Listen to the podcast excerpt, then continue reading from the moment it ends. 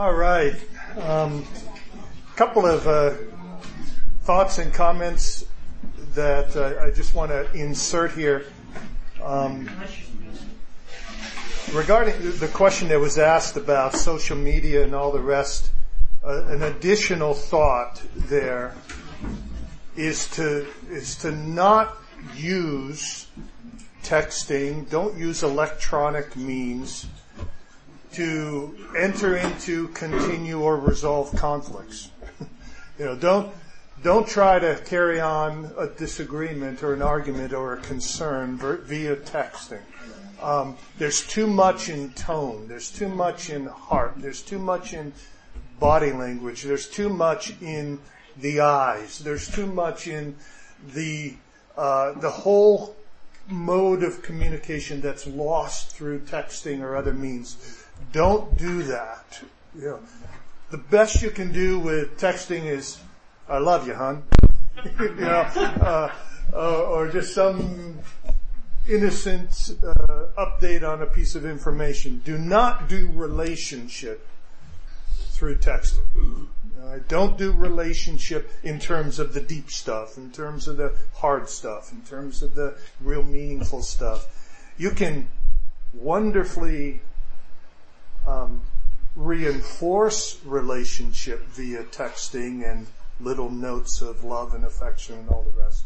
But you can't fix or deal with deep things of relationship that way. So that's that's one thought. Um, the other thought is this: that particularly if there are, uh, I think all of us would have experienced times in our relationships where where it feels like we get to a stalemate, and there's a conflict or a disagreement, and it feels like we've talked and talked and talked, can't get any further on that. Uh, be aware of what the Bible says about those types of things. There's, you know, that's when we need other believers to help us in the process. That bring somebody else into that moment and just say, can you help us understand each other? Can you help us work through this? I'm not sure what they're saying. I'm not sure what he's saying or she's saying. Please help me. I want to hear. I want to learn. And it's great for couples to actually um, agree to that in peacetime not in wartime, but in peacetime, it's the best time to agree to that. Where you just say, uh, Galen and I just kind of live with this understanding that if we have a disagreement or a conflict that that is a stalemate, we've just said to each other, you have perfect freedom to approach one of the pastors, one of our members of our community group, whoever it is you choose. You have freedom to go and draw them into this this this struggle that we're having. That way we know that ahead of time. We know that if we have a conflict that goes more than a couple days, uh, we're going to get help. That's great. Tim. We're going to get help. And, and if that's agreed on ahead of time, then it takes some of the, the heat out of it or the sting out of it in the moment. Try to do that when you're actively mad at each other. Um, and it's going to feel like, you know, you're trying to get somebody to gang up on the other person. You know, do it when there's peace and, and, and even mutually agree on who are your go-to people in conflict and you'll find it's tremendous, tremendous help. I love knowing, and I know Galen loves knowing, that we've already agreed on we're going to get help if we need it. Uh, we're not going to try to figure this out ourselves. So, all right. Moving on and uh, doing a couple more points here. C, the second C is celebrate others. Celebrate others. Celebrate others. That's the positive and that's what we want to accent. You could put in parentheses, cut out the put downs. Cut out the put downs. Celebrate others, parentheses, cut out the put downs. Romans 12:10 love one another with brotherly affection outdo one another in showing honor. Romans 13:7 pay to all what is owed to them taxes to whom taxes are owed revenue to whom revenue is owed respect to whom respect is owed honor to whom honor is owed. Matthew 5, you have heard that it was said to those of old, you shall not murder. Whoever murders will be liable to judgment. I say to you that everyone who is angry with his brother will be liable to judgment. Whoever insults his brother will be liable to the council. And whoever says you fool will be liable to the hell of fire. Whoa. Jesus is absolutely forbidding put downs insults, name calling. You idiot. You fool. You jerk. You're a worthless bum. You're good for nothing. Those, those are literally the, the meaning of the word. When it says insults here, uh, the word that Jesus uses is, you, you shouldn't say raka. Raka was a, I think an Aramaic word meaning a worthless one. Just, it's, it would be equivalent to jerk. You're, you're a loser. You're a bum. You're an idiot. Jesus saying, don't do that. Because in the eyes of the law of God, that's murder. You've just killed that person. Uh, now again, in Christ, forgiveness, but understand that it took the blood of Jesus Christ to atone for that sin. Wow. It's that serious. Right. And without the blood of Christ, you'd go deeper into hell because of that sin. Hmm. That's, that's, that's how serious it is. And that's why I am profoundly troubled by the tone and not just on Facebook, but in everyday life, the tone of insults Right. and name calling and accusation that is so prevalent, even among Christians. Even among Christians. Brothers, sisters, it ought not to be so. Just, James 3. No human being can tame the tongue. It is a restless evil full of deadly poison. With it we bless our Lord and Father, and with it we curse people who are made in the likeness of God. From the same mouth come blessing and cursing. My brothers, these things ought not to be so. That's the, that's the negative side of the coin. Cut out the put downs. The positive side of the coin is celebrate others.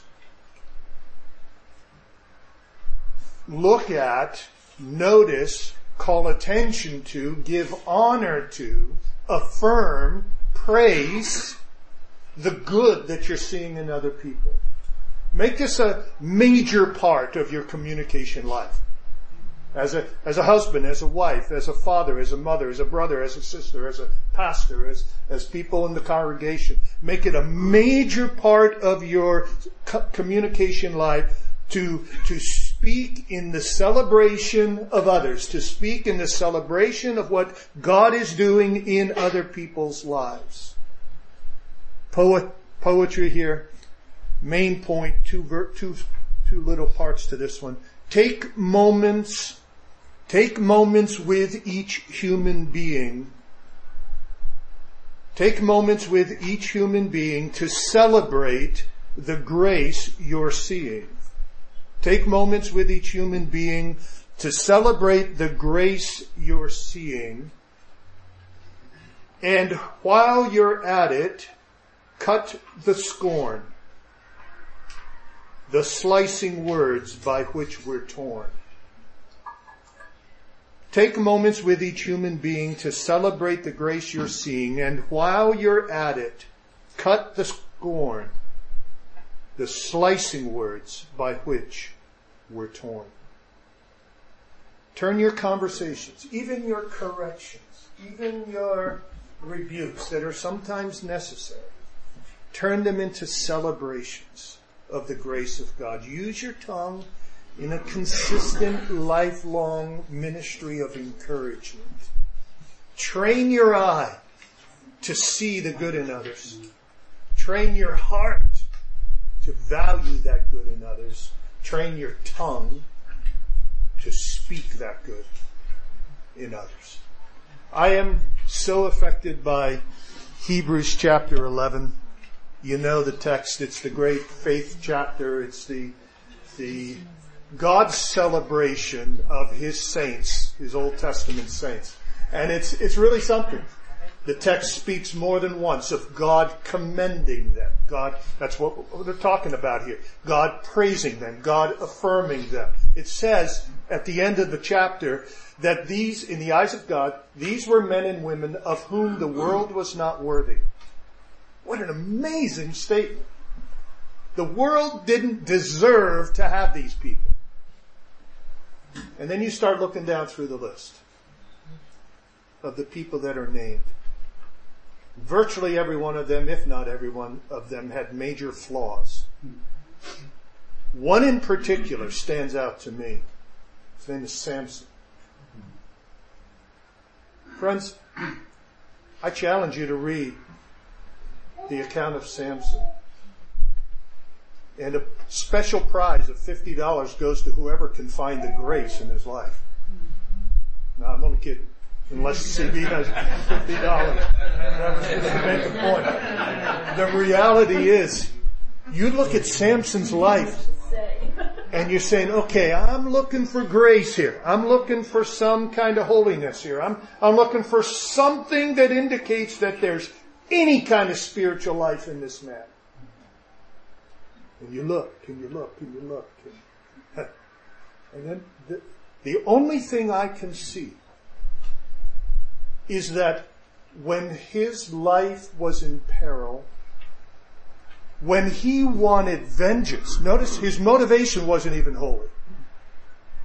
But when he wanted vengeance on his enemies for plucking out his eyes, he knows where to turn to find strength. He prays to God for strength. I don't see any other godliness in the man's life. I don't see any other sign of spiritual integrity or purity or morality, even the right motives. But I do see this. When he was in crisis, he knew that his only help was God. And God says in Hebrews 11, the world was not worthy of him. Man, I wouldn't have seen it that way with Samson. I wouldn't have put him on my commendation list. Wouldn't have secured a time in some special event to honor Samson. I would have wanted to just kind of put him in the shadows somewhere. Let's, let's make believe he's not here. But God says no. I'm going to devote a whole chapter to champions of faith. And here's Samson, who for all of his flaws, knew where to turn when he needed help. Friends, that says a whole lot to me about the heart of God. Yeah. Uh, says a whole lot to me about how God views me. He doesn't look at, he sees my sins, but that's not what he's looking for. When he looks at me, he's looking for evidences of his grace in my life. He's looking for growth. He's looking for the ways that I'm changing, where I'm more like Jesus, where I'm more loving than I used to be. You know, it's, you remember, uh, Satan enters Job, uh, God's presence in Job chapter one and, and what does God say? Have you seen my servant Job? I love it. It's like a proud father. It's like me with my kids and my grandkids. Can I show you the pictures? You know? Have you seen my servant Job? That's great, Tim. God just, His affection for us. Amen. And His delight in us. And His ability to see, to see whatever good is in us by His grace. He, he, he just looks at it. And so, you know, even when Jesus is rebuking the, the seven churches in Revelation 2 and 3, he precedes, I think, every one of the rebukes with a commendation. He says, I, I see your faithfulness. I see your diligence. I see your concern for godliness. I see your passion for truth. I have this against you, but I see all this. Paul even did it with the Athenians. He's in Athens in the middle of all this pagan idolatry. And what does he say as he begins his sermon? I see that you are very religious. He identifies an area of grace, calls attention to it, calls attention. He does that consistently through the book of Acts. It's really fascinating to, to see. Paul does it with the Corinthians. You know, the, I mean, they were a mess. I mean, they were the Samsons of the New Testament. I mean, it was just, you know, they were getting everything wrong, it seemed. And yet Paul begins his letter with saying, I thank God for you. And I thank God for the gifts that he has given to you and he is going to be faithful in your life and bring all of this to completion. He sees that Paul is about to address the mess. Address the mess. I have this poetic thing going on. He's going to address the mess. Um, that that was not intended. He's going to address the mess, but not without calling attention to the grace the grace. Oh, friends, this is, this is transformative for life. This is transforming for parenting, for marriage, for life in the church, and even for your witness, for your evangelism. Try it out sometime. Next time you're talking to a God-fearing Muslim, well, obviously takes their faith very seriously. And say to them, I commend you for taking your faith seriously. It is good to fear God. And I can tell that you fear God. Can I tell you how to be at peace with that God? But your fear of God is a good thing. I know many Christians who don't fear God as much as you do you're closer to the kingdom than they are. But let me tell you how to get into the kingdom. Yeah. See, observe the grace of God. That's common grace. And it's there in every person. Every person you, you meet has some manifestation of God's grace in their life. They're made in the image of God. That means they're stamped with something good. And there's more there. See it, observe it, call attention to it, affirm it, Thank God for it and then build on it in terms of your witness, your evangelism, parenting, every part of our life, every relationship in our life. Celebrate others. Celebrate others. And while you're at it, cut out the put downs. Just rip those things out of your heart and out of your mouth and make it the practice to honor and affirm and see do to others what Jesus is going to do to you. Well done, good and faithful servant. I can't believe he's going to say that over me. Well done. Well done. But, but Lord, I was a mess. Well done. Well done. I live for that. I mean, probably the single biggest motivation of my life. I want to hear that.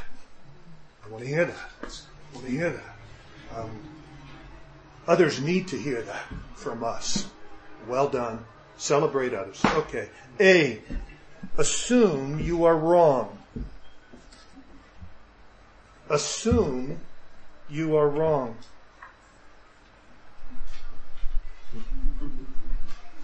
Huh? Yeah, exactly. That's the response. I was waiting. I was just, I was, I was timing it. How long before somebody lets out with some sound that says, "What in the world are you talking about?" Come on, This is. Make sure I'm hearing you correctly. yeah, that's right. You heard me correctly. I mean this absolutely and categorically. Assume you are wrong. You're going to explain how to do that. Right? Yeah, I'm, here's here's here's how it goes. Here's how it goes. First of all, hear the word of God to support the point. 1 Corinthians 8. Now concerning food offered to idols, we know that all of us possess knowledge. This knowledge puffs up, but love builds up. If anyone imagines that he knows something, he does not yet know as he ought to know.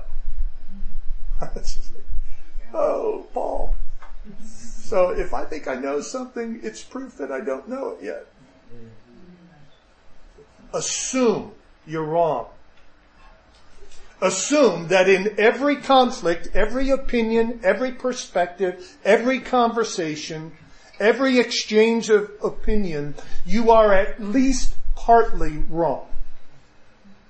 Every conflict I've ever had with Galen, as I reflect on it after the fact, I've recognized that I was wrong at least in either opinion or perspective or attitude or word choice or timing or something. Something was wrong in me. It's, it's a safe assumption. The only person who can assume otherwise is God. We are fallible. We are, our vision, our perception, our knowledge, our insight, our interpretive skills are always flawed. James 3, the wisdom from above is first pure, then peaceable, then open to reason, or willing to yield. The idea there is that true wisdom from heaven, the wisdom that God gives, recognizes right from the start that um, I need to be open to reason. I need to be open to correction. I need to be willing to yield. I need to recognize that I am most likely at least partially wrong here.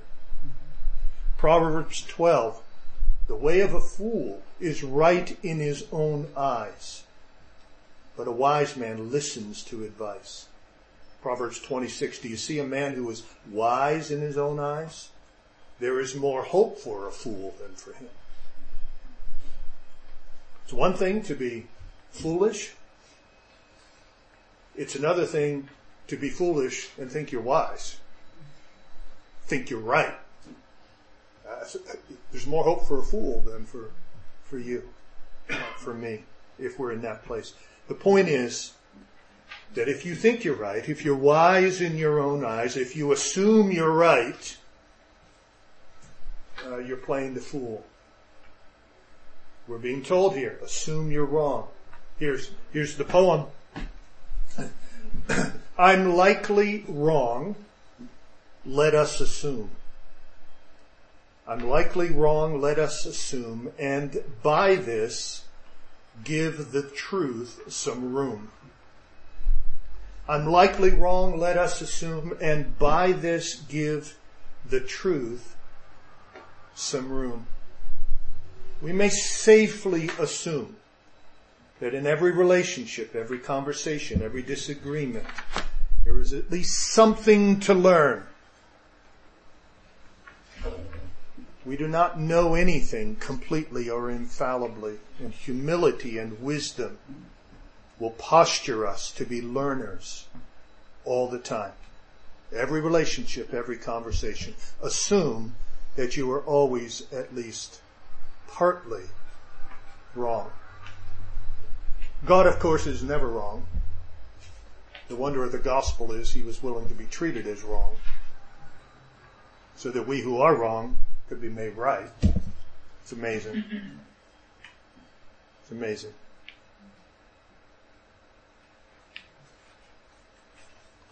One of the advantages of getting old as I am is that you, you just know this truth to be true.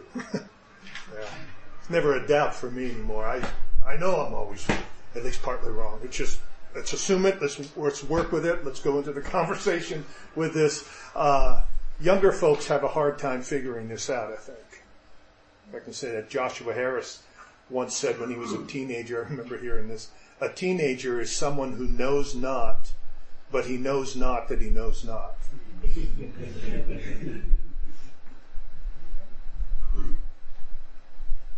Wayne Dyer has written, did you ever notice how difficult it is to argue with someone who is not obsessed with being right? What an insightful question. It's really hard to argue with somebody whose spirit and posture is, I think I have something to learn here. That's good. Uh, can't argue with someone who's not obsessed with being right. Are you obsessed with being right? You, know, how easily does it come to you to say, I'm wrong? Or do you enter into a conflict or a disagreement with a spirit that says, uh, where am I responsible for this breakdown, for this issue, for this conflict? A friend of mine suggests that in every conflict we ask the question, Are there ways, is this in your note? Are there ways I can take personal responsibility for at least some part of this conflict? Are there ways I can take personal responsibility for at least some part of this conflict? And then he cites Ken Sande who says, even if I am only 2% responsible in a conflict, I am 100% responsible for that 2%. It's taking ownership of the flawed state. It's assuming personal responsibility for at least some part of the conflict and 100% responsibility for that 2%. What a different posture, what a different heart, what a different attitude that produces. And then finally, T, we've already done E. T is think the best. Think the best.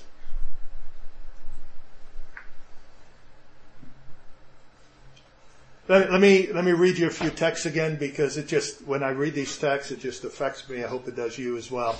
1 Corinthians 13, love bears all things, believes all things, hopes all things, endures all things. You know, Paul is saying there that when we really love people, we never give up on them. And, and we realize that God's grace can still do amazing things in their lives. There's this positive perspective. There's this charitable outlook on the outcome of that person's life. 1 Corinthians 1, I just referenced this, but let me read it to you. I give thanks, this is again to the messed up Corinthians. I give thanks to my God always for you because of the grace of God that was given you in Christ Jesus, who will sustain you to the end guiltless in the day of our Lord Jesus Christ. God is faithful by whom you were called into the fellowship of his son, Jesus Christ our Lord. This, this believing the best about them and about God's grace functioning in their life. They were messed up. I mean, some of the strongest correction you find in the New Testament is found in the book of 1 Corinthians. But Paul says, God's going to sustain you. God's going to get you through this. The outcome of this is going to be great. God is faithful. It's going to be all good. Thinking the best. The Galatians, chapter 5, I mean, they too were messed up. But Paul says to them, I have confidence in the Lord that you will take no other view than mine, and the one who is troubling you will bear the penalty, whoever he is. Mm. I have confidence in the Lord that you're going to get through this challenge. You know, you're, you're, you're, you're, you're doing some very foolish things, some very unwise things, some, some very confused things. But I've got confidence in the Lord. You'll take no other view than mine. I know God's grace is functioning in your life and He's going to keep you faithful to the truth at the end of the day. Hebrews 6. If the land bears thorns and thistles, it is worthless and near to being cursed and its end is to be burned. Though we speak in this way, yet in your case, beloved, we feel sure of better things. Things that belong to salvation. I, I love it. Again, Hebrews full of correction, full of warnings. But the writer says to his readers, we feel sure of better things. God's going to see you through. Amazing text. Examples of thinking the best, believing the best about others. God alone knows the thoughts and intentions of the heart. He alone knows what other people are really thinking and why they do the things they do. It's, it's not up to us to judge people beyond what is unmistakably clear in their actions. We are to be charitable in our judgments of others. We are to be charitable in our interpretations of others' motives and intentions. We are to believe the best. Poetry. Before we jump to think the worst, before we jump to think the worst, believe the best judge kindly first. Before we jump to think the worst, believe the best. Judge kindly first. When our, when our son David was uh, five years old, David's our youngest, I was, um, it was a Saturday morning and our family was going in all directions that particular Saturday, and I was my study was home in our home at that point, and so I uh, I was home in my study. Galen, I think it was about seven o'clock in the morning, had to take the kids to some kind of event or whatever, and we had already talked about the fact that David would still be in bed and uh, that I'd be I'd be home to be with David while she was out. And meanwhile, I was scheduled at 7:30 to have an appointment in my office in my home, uh, and uh, so it all seemed like it was going to work out just fine. However, about 7:20, the guy who was supposed to come to my office to for the counseling, discipleship time, whatever it was, called up said he couldn't make it. Could I meet him at Friendly's, which was I don't know 15 minutes away? Sure, I can do that. Hopped in the car, drove off. Uh, you see where this is going. All right. So spend an hour or two at Friendly's with this guy and, and, um, hop in the car, come up, start on the way back, and I don't know, half of the way home, all of a sudden, David is home alone. Five years old. I think they made a movie about this somewhere. He's home alone. And I grabbed the phone, I, I called up home and and I'm praying, Lord, please let him still be asleep. Somehow let him still be asleep. And I'm hoping that he doesn't answer the phone, that he's asleep. He's asleep, you know. But after a couple of rings, somebody picks up the phone and, and I hear his little five year old voice say, hello. And I said, Oh, David, I'm so sorry. You're home alone. And he said, That's okay, Dad. I said, No, it's not okay. I'm sorry. And let's just stay on the phone. I'm on the way home now. I'll be there in just a few minutes. And, and so we, you know, we, we, I talked, we talked the way home. I jumped out of the car when I got there. My, my friend had, had, I got in a ride with, another guy was driving. I jumped out of the car and, uh, it was one of those uh, little house on the prairie moments where everything should have gone slow motion and all that sentimental music playing. You know, you know what I'm talking about? You know, you know, and I, it's you know me running toward the house, and I'm, I'm expecting David to come running out, and and you know I run into the house, and David comes around the the kitchen cabinet. I pick him up in my arms, and I just I'm I'm all over him with I'm so sorry, David. This was my fault. I, I just, I just, I'm so sorry. And I was crying and I was weeping and I'm holding him and I was, come on, let's go sit down and let's sit down in my recliner. I'm holding him on my lap and I'm, you know, I spent a half hour just, I'm bawling.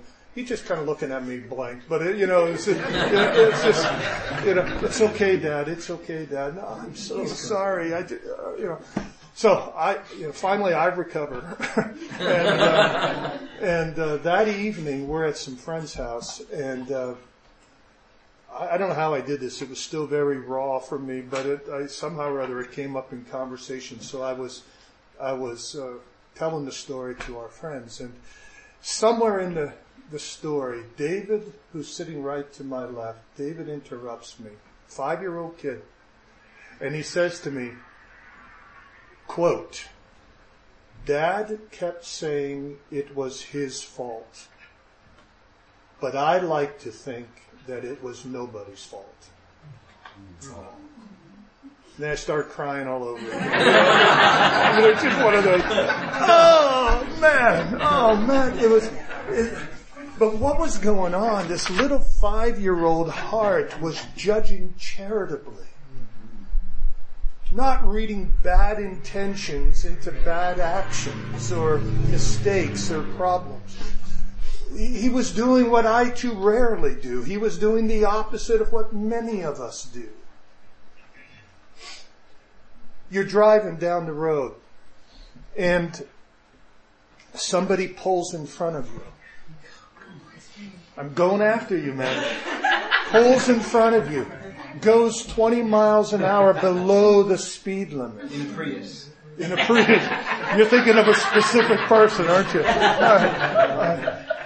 and, and you get mad and you get angry. And many go far beyond that. We'll just leave that unsaid, unspoken, undescribed. The reality is, that there is rage, there is anger, there is yelling, there is upset. Now I want to ask you something. Do you think they did it on purpose? Do you think they did it they did it intentionally to irritate you? You think so? Okay, if you're going to go that route, folks. Um, if, if, all right, you were smart. If you're going to go there, let me let me come at you then. All right. Have you ever cut in front of somebody else and gone below the speed limit? And if you say no, you're a liar. Have you ever done it and had them get mad at you? And then you get mad at them for being mad at you because you knew it was just a mistake. Right. All right. All right. Now. Let's get real here, folks. The reality is that when we get mad at the person who cuts us off, it is, it is a, it is a moment of raw, uncharitable judgment. You and I have done it to others a thousand times. And suddenly looked at the speedometer and realized we were 15 miles under the speed limit. What happened? Well, first of all, we may have just misjudged the distance that the car was at. It wasn't as if you were sitting on the side road and waiting for them to come and thinking, no, they're not close enough yet. this is gonna be fun, you know. we, we just don't do it. That's, nobody does that. Wait What? a minute, he does. He does. we, oh man, we're we're getting into some real. Yeah, we're getting to the good work. Oh, All right. All right. I confess. I didn't mean what I said. All right. Some people do do that. All right. Yes, we got it.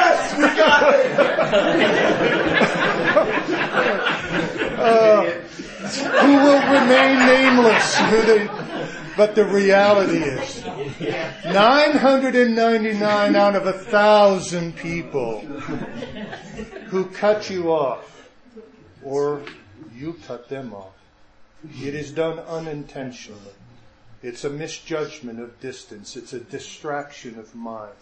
It's an argument you just had with your spouse. It's a stress that's going on with your child. It's the news item that just came over the radio. It may even be the song that you really like, that your heart got suddenly connected to, and you lost attention. And you unintentionally did something that offended, delayed somebody else. And you're upset when they judge you uncharitably. Do unto others as you would have them do unto you. Folks, this is this is not just for traffic patterns and, and, and issues. This is for life. This is for life. This is for everything. This is for everything. This is how we treat people. No matter what is done. Put it into the best possible light. Interpret it with the best charitable judgment that you can. That's not to be naive. That is not to say that things people do that are wrong are not wrong. That's not to say that we don't confront. If your brother offends you, go to them in private. That's not to say we live in make believe. It's not to say we live in denial. It's not to say we're not realistic, but it is to say simply we put the best possible interpretation on everything that people say and do to us. It's how we want to be treated. We know what it's like when people misinterpret us. We know what it's like and how deeply it pains us when people cast a negative interpretation on something that was intended positively. We've all experienced it. Why did they think the worst? Do unto others as you would have them do to you. Before we jump to think the worst, believe the best, judge kindly first. As I wrap it up, let me let me just uh, say a couple of things. Um, can I can I say to you? I don't know how exactly to say this, um, but what you've heard this morning, um, you're going to have to review it. You're going to have to study it. You're going to have to renew your mind with it. You're going to have to be diligent to be not hearers only, but doers of it. Otherwise, you will lose it by Monday. I'm telling you, you will. This only changes the life when there is intentional, deliberate, persistent application of it to the life. It cannot happen otherwise. This is too life changing. And, and, and, it is that. I'm, I'm, I'm here to tell you, you do life this way, everything changes. Your relationships change, your marriage changes, your everything changes. That's what's so glorious about God's Word. But it doesn't change automatically. And you're not going to remember this a week from now. You're just not. Life is going to, life is going to swallow it, it up. You'll never hear from it or see it again unless you intentionally go back to it and study it and review it and renew your mind with it. You may want to memorize the acrostic. I bet you we could almost do it here already. But just, just review it. Review it daily. So at least those 11 points. Chill. Open up. Make time. Mean what you say. Understand what you hear. Nourish with grace. Immediately resolve. Celebrate others. Think the best. Examine your heart. There's, there's something to work with right there. That's easy to do. I mean, probably 10 minutes of review and reflection and intentional memorization, you can have that down. And carry it with you. Carry it with you. And that's not because, oh, Tim came up with something clever. Those are just biblical principles. I, you know, I, I, all I've done for you today is collected some texts of scripture and said, here, here's how God says to do communication and, and relationship. Application will also require that you work on all these things all at once. And that's where it's a little different than maybe some other areas of growth and sanctification.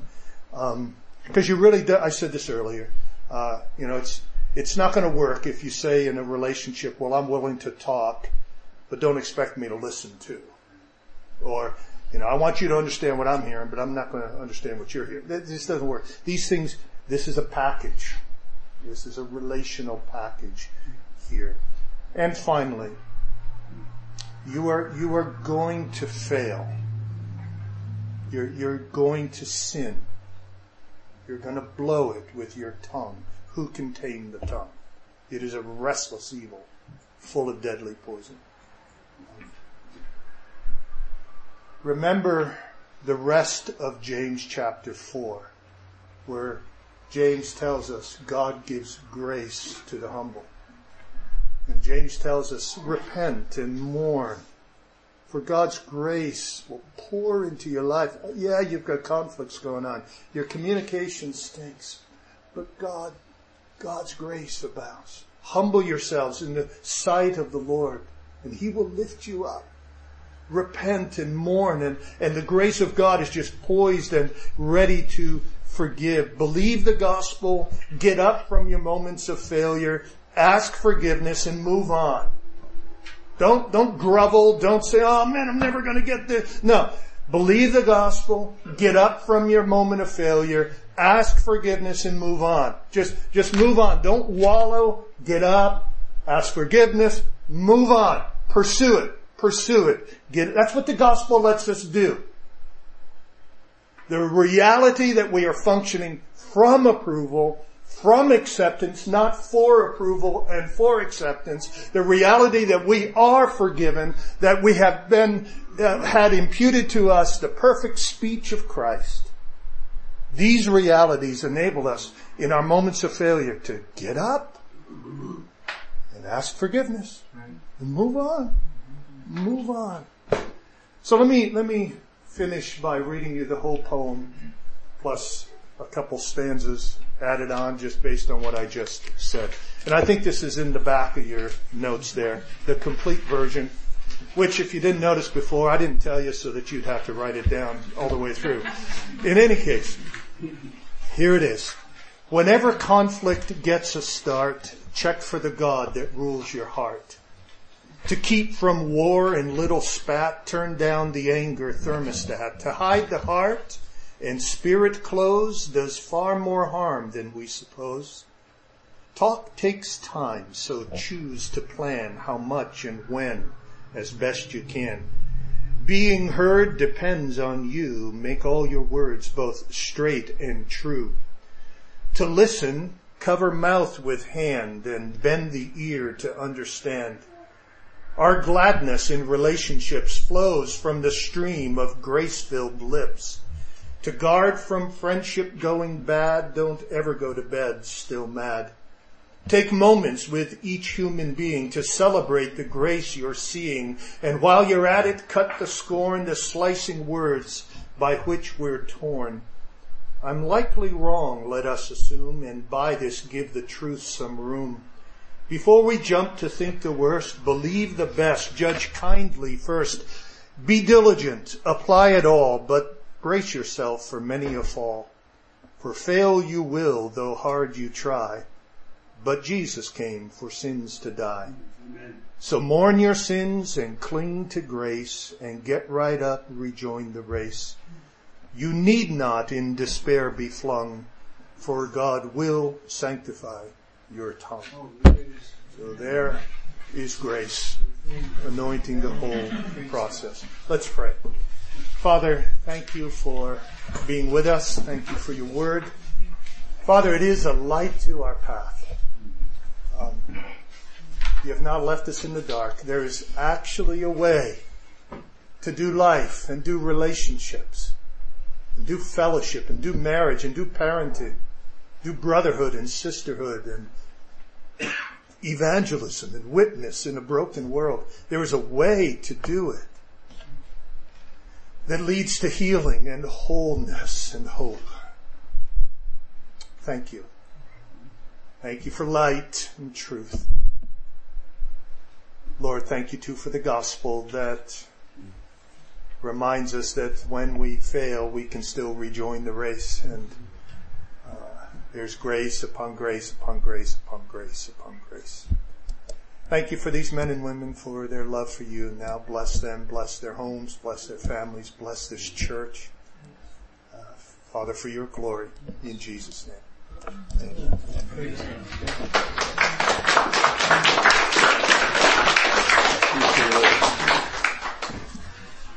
Good. Uh, I have uh, a poem of my own, and, uh, and, then just one word of application. And Ben and John, feel free to add to this if uh, if there's anything you guys have as well.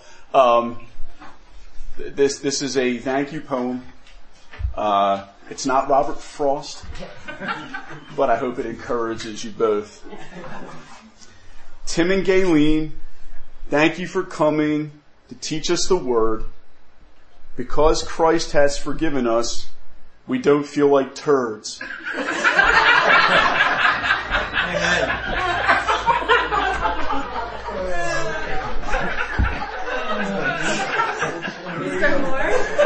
there is more. Well, he was going through his last point. I mean, I'm, I'm, this was a masterpiece that I wrote down. So this is huge for me. Whenever I open up to use my voice, may I remember I have a choice.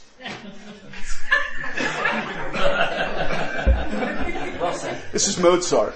Um, to build up rather than tear down, to make someone smile rather than to make them frown. So thank you. Thank you.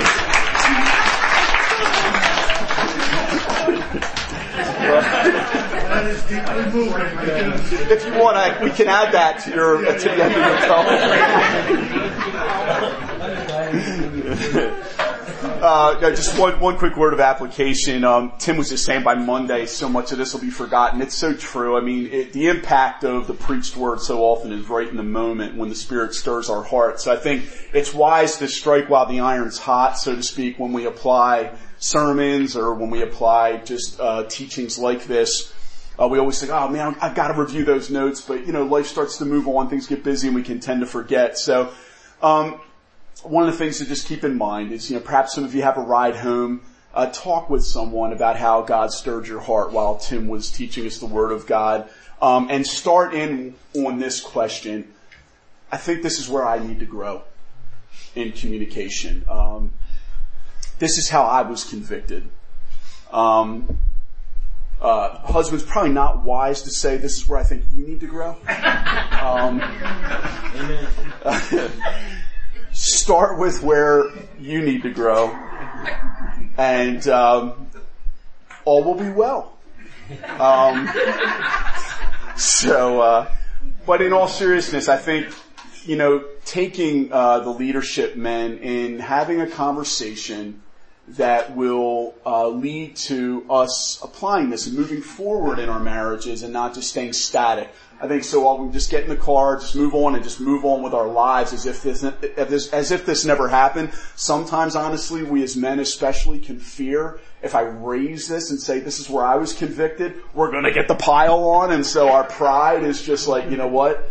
Just not gonna go there. We'll just leave well enough alone and we heard the word today and let's just go on. But like Tim said, if you don't apply the word of God into your life, into your marriage, into your relationships, and talk about where you feel like you need to grow, a lot of times um, the the growth that could have happened can be lost because we just don't intentionally apply the word in our lives in the moment. So I, I want to talk with Shannon later on about I, I need to do a better job really of making more time for us to have just real focused conversation. Life can just be getting so busy and, and, uh, so often life can go from working hard to vegging hard rather than working hard, coming home and engaging the family, engaging my kids, engaging my wife, engage, I just, I, I can be tempted to want to disengage when I'm in the home. And so thank you, Tim, because I felt like God really ministered to my heart and convicted me. I think that's a selfish disposition in myself that I need to ask Shannon to forgive me for. And uh, thanks to you, I won't just say, "Hey, sorry, uh, that's okay." But just no, I'm sorry. I've been selfish. Will you please forgive me for being selfish? Then she actually has something to forgive me for, which is a sin of selfishness that um, then I can receive forgiveness and really experience grace and and Lord willing change by the power of the Spirit. So, thank you all. Thanks for being here today. Wasn't this great? Amen. Yeah. Can we thank Tim again? Hallelujah. Feel free to linger around and uh, encourage Tim and Galen specifically and. Uh